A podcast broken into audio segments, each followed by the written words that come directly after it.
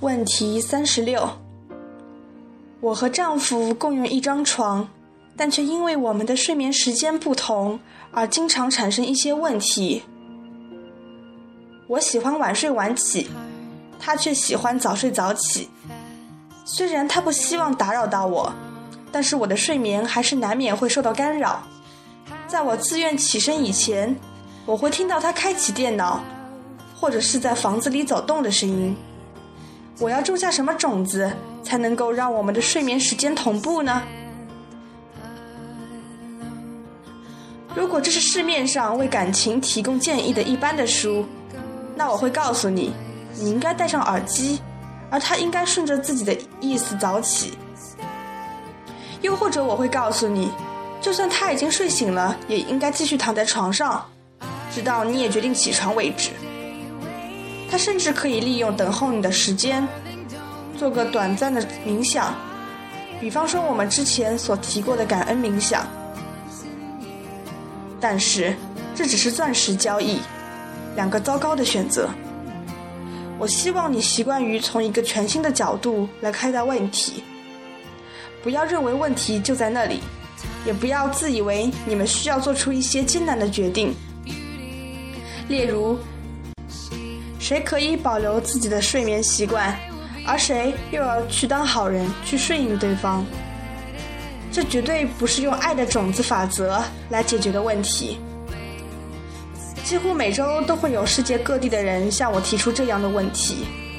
我猜想，即使人们拥有不同的睡眠时间，大多数的人还是喜欢身边躺着一个能够给予他们温暖和关爱的人。因此，我们都胡乱应付问题，因为我们宁可为了拥有一夜触手可及的拥抱而牺牲一两个小时的睡眠。你为什么不选择两者兼得呢？我对着 Chris 说，他的眼袋又深又黑，看得出真的遇到了麻烦。这是什么意思？我的意思是。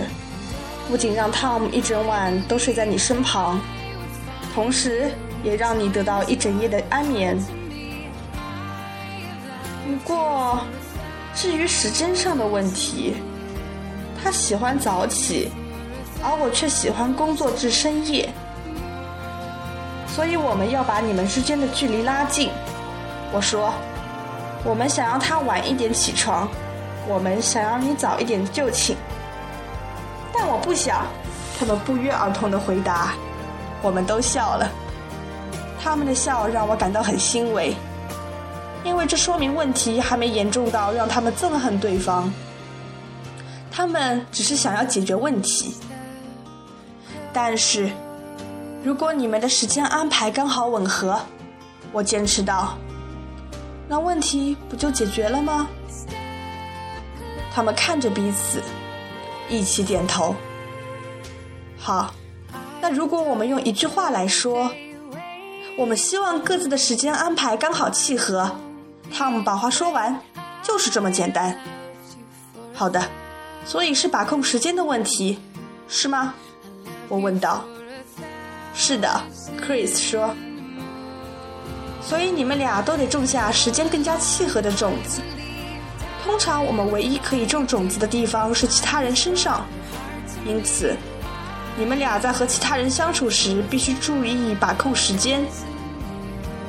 好的，汤姆同意的说。但请你举一些例子好吗？我喜欢把这称为伸出你的天线。你们俩必须要寻找机会，帮助他人更好的把控时间。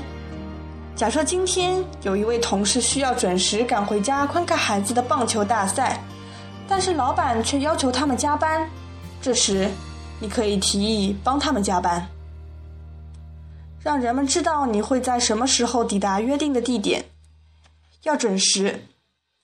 而当你坐下来时，试着得知对方需要离开的最佳时间，方便对方可以继续今天接下来的行程。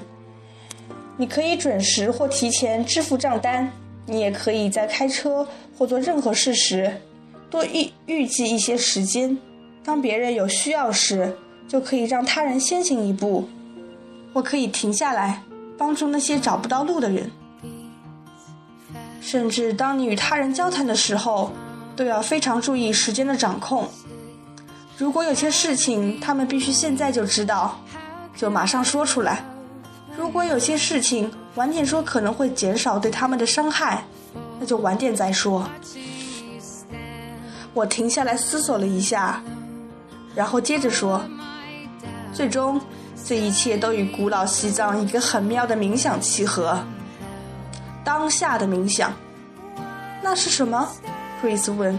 “好的。”他开始的步骤与其他冥想一样，让你的意识平静下来。首先留意一下你的呼吸，就好像你刚刚倒车，把车驶出了车道。然后你需要在换成前进档之前停下来至少一秒钟，否则，否则你会扯断齿轮。汤姆笑着说：“我哥哥曾在高速公路上扯断过我们母亲车子的换挡杆，他撞到了车子的换挡按钮，结果卡住倒车档，我们就这样在高速公路上倒退，上演了惊魂一幕。”对了，我同意道。如果你想改变方向，你就必须把车子转回空道。同样的，如果你想要深入冥想，你就需要先把意识调到空档状态。所以，首先数自己的呼吸。这只是一个暖身动作，而不是冥想本身的目标。为什么不是呢？Chris 问。我们在这里讨论的是内容，冥想的重点是。当你的意识处于非常平静的状态时，它就像是一面镜子，无论你想的是什么，都会被投射在上面。它会被烙印在你的意识里，就好像当你把相机镜头的盖子打开，或者相机静止不动时，那个事物的影子就会被烙印在相机里。把注意力集中在你的呼吸上，能让意识舒缓，把意识调到空档状态。不过，这并不意味着我们这辈子的目标就是把呼吸烙印在我们的意识中，将你的意识放缓，然后将它转移到别的事物上，一个更加强大的事物。例如，汤姆好奇地问：“一旦你随着自己的呼吸将意识平静下来后，你就可以转换到一个更有帮助的冥想。要想做到这一点。”先从你的大意识中抽出一小部分的意识。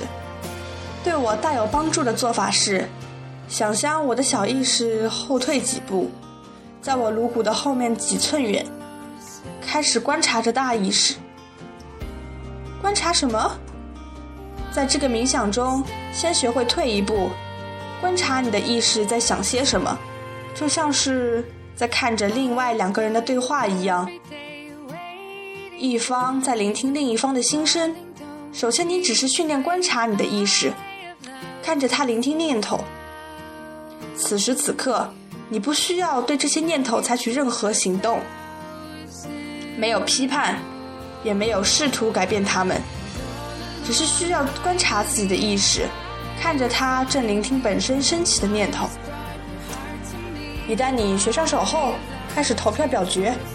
就像是在街道上拦住路人，问他们会把票投给共和党或民主党。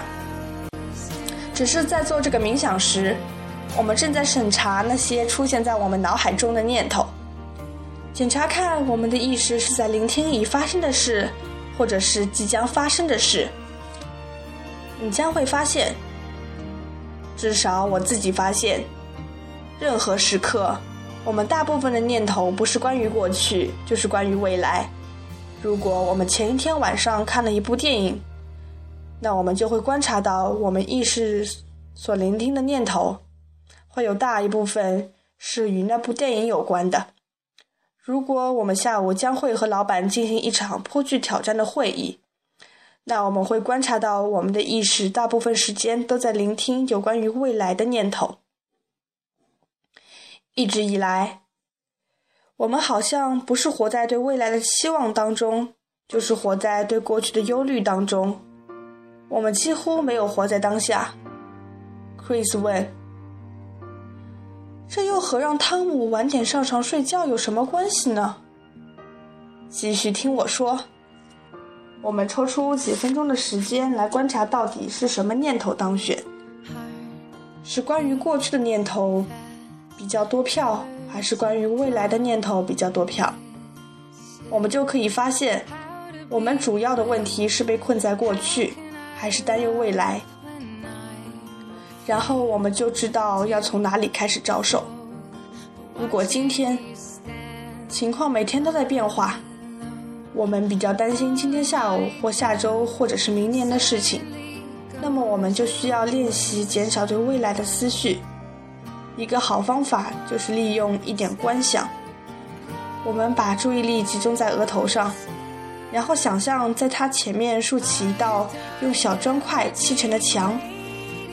那些砖块是透明的，就像是你有时在办公楼看见的那些玻璃墙一样。如果你用的是粘土或水泥制造的砖块，那么这道墙后面的意识会处在阴影之下，你也会开始感到有些阴沉。让这道墙保持透明轻盈，让光从前面渗透到这道墙里。这道墙会阻挡这一刻之后的任何念头。每当今天下午和你的老板开会的相关念头试图留在墙外，现在。当你的小意识在观察大意识时，只会看到大意识在聆听关于当下或过去的念头。现在我们需要阻挡过去的念头，我们往往被困在他人很久以前对我们造成的伤害当中。为此，我们要在颅骨后方建立一道同样的透明的墙。所以，你就只剩下关于当下的念头。你在这里。在这房间里，只知道当下发生什么事，然后发生了一件很奇怪的事。是什么？汤姆问。你突然之间发现，当下我们的身体一直置身的地方，却是我们几乎不曾停留的地方。我们常常为了某人之前对我们的所作所为而感到苦恼，或者担心我们对未来的憧憬是否会实现。一旦在前后竖起墙阻挡了念头，我们突然得到允许处于当下，而且这还是一个让人非常放松的地方。突然，我们从期望与忧虑中抽出身来，可以臣服于此时此刻在我们眼前的美丽与爱。这样的冥想只不过是一种暖身，我们需要把它用在别的事情上。将它和真实的情况相结合。现在我们只需要把它和时间相结合，因为一个百分百活在当下的人肯定能观察到眼前的人的需要，了解到他们什么时候需要帮助，什么时候需要我们讲话，什么时候需要我们安静，什么时候想要找我们见面交谈，讨论完后什么时候准备回家。说也奇怪，一个真正活在当下的人，更能捕捉到即将来临的或已经发生的事情。会更清楚别人的时间安排，能够配合他人的时间，让对方感到舒适自在。而这样的举动会种下种子，让你看见你们各自的时间自然的契合，睡眠的时间问题自动迎刃而解。Chris 问。到时究竟会是什么样子呢？当这些种子萌芽时，我们会看到什么样的改变？我笑了笑。美妙的地方就在这里，你不用费心去猜测种子如何萌芽。你们的时间是如何突然间巧妙的契合？